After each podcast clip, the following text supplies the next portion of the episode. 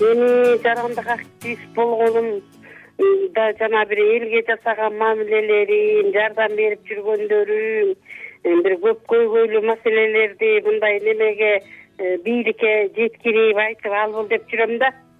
Бактыгүл жумабаева кесиби боюнча соода тармагындагы адис бир миң тогуз жүз жетимиш бешинчи жылдан тартып совет доорундагы термин менен айтканда нарындагы горторгто сатуучулуктан баштап дүкөн мүдүрүнө чейин көтөрүлгөн. Азыр аймактагы лидер аялдардын бири. эки миң онунчу жылы нарын облустук аялдар кеңешин түзгөн. Бүгүнкү күндө кеңешке үч жүздөн ашык кыз келин мүчө бактыгүл айымдын бул жааттагы ишти баштаганынын олуттуу себеби бар. Аны бизге кыскача мынтип айтып берди эки миң онунчу жылкы революциядан баягы кыйкырык өкүрүп көбөйүп кадрларга чейин асылып биз революция кылганбыз биз минткенбиз деп ошондой неме кылып эле тиримди кой жумушка баламды кой баланча төлөнчү ошентип келишти анан биздин бийлик деле мындай карап отурсаң жана сыйлыкты немелерди ошолордун апаларына берип ошолорго берип ошолорду кадырлап бактап калган күндөрү көп болду да. Мындан улам жарандык жигердүүлүктү жанданткан бактыгүл айым коомдун пайдасын көздөп иштегендерди элге таанытып аларды бийликтин көзүнө көрсөтүүгө жан үрөй баштаган натыйжада дал ошол көмүскөдө калган жарандардын көпчүлүгү жергиликтүү органдардын жана жогорку кеңештин ардак грамоталарын алышты. Андан тышкары аялдардын коомчулугун чогултуп бириккен улуттар уюмунун өнүктүрүү программасынын колдоосунда нарын шаарындагы каналды тазалашты. Ак ун компаниясынын атынан эки жүз элүү мугалимге белек алып берди. Жардамга муктаж адамдарга кредитин төлөөгө үйүнүн чатырын жабууга жардам көрсөткөн долбоорлорду ишке ашырды каарманыбыз аткарган иштеримди санап мактангым келбейт дейт. Бирок эки миң жыйырманчы жылы коронавирус пандемиясы күчөгөн маалдагы аракеттерин айтып өтпөсөк болбойт.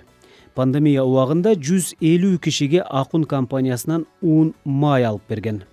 Медицина тармагында жана постто иштеген адамдарга тамак аш уюштурган.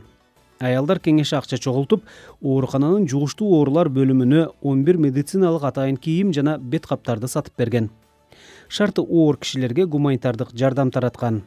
Аны кантип уюштурганын өз оозунан угалы. Момундай башталып кетип былтыркы учурда маскасы да жок халаты да жок ушундай кыйынчылык учур болбодубу билинбегени менен айтылып делип келгени менен.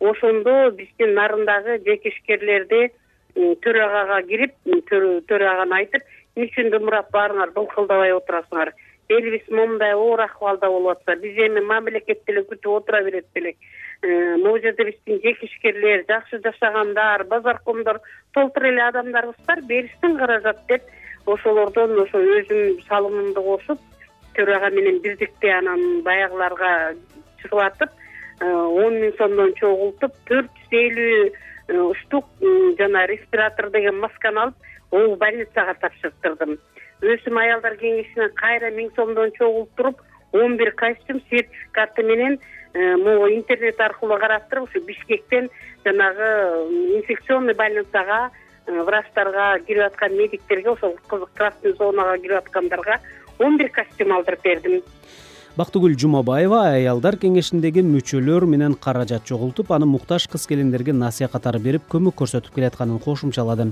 каарманыбыз демилгесин колдогон эл журтка тааныштарына ыраазычылык билдирди элден айланса болот ошол баягы сөзүмдү угуп жардамдарын берип чогулуп бирдикте жашашып касандап пловторубузду басып касан касан жарма жасап Э, көңкүгө бышыргандай нандарды бышырып кошуналарым алып келип ошолорду машинага салып алып ушундай таратып турдук да былтыркы оор шарттарда.